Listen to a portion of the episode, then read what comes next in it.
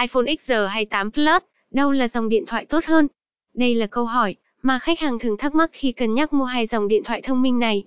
Hãy cùng Digiphone so sánh iPhone XR và 8 Plus để tìm được lời giải đáp.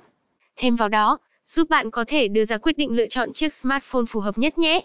Về camera, iPhone XR sở hữu cụm camera đơn 12 megapixel với các tính năng chụp chân dung và xóa phông. Trong khi đó, iPhone 8 Plus sở hữu cụm camera kép với độ cảm biến 12 megapixel. Vì thế, tính năng xóa phông thì iPhone 8 Plus nhỉnh hơn so với XR. Thêm vào đó, dòng XR bị hạn chế về khả năng zoom 2x.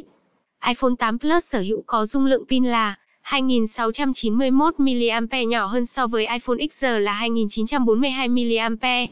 Hơn thế nữa, iPhone XR có thời lượng pin gấp 1.5 lần so với 8 Plus khi thực hiện thao tác phát video liên tục.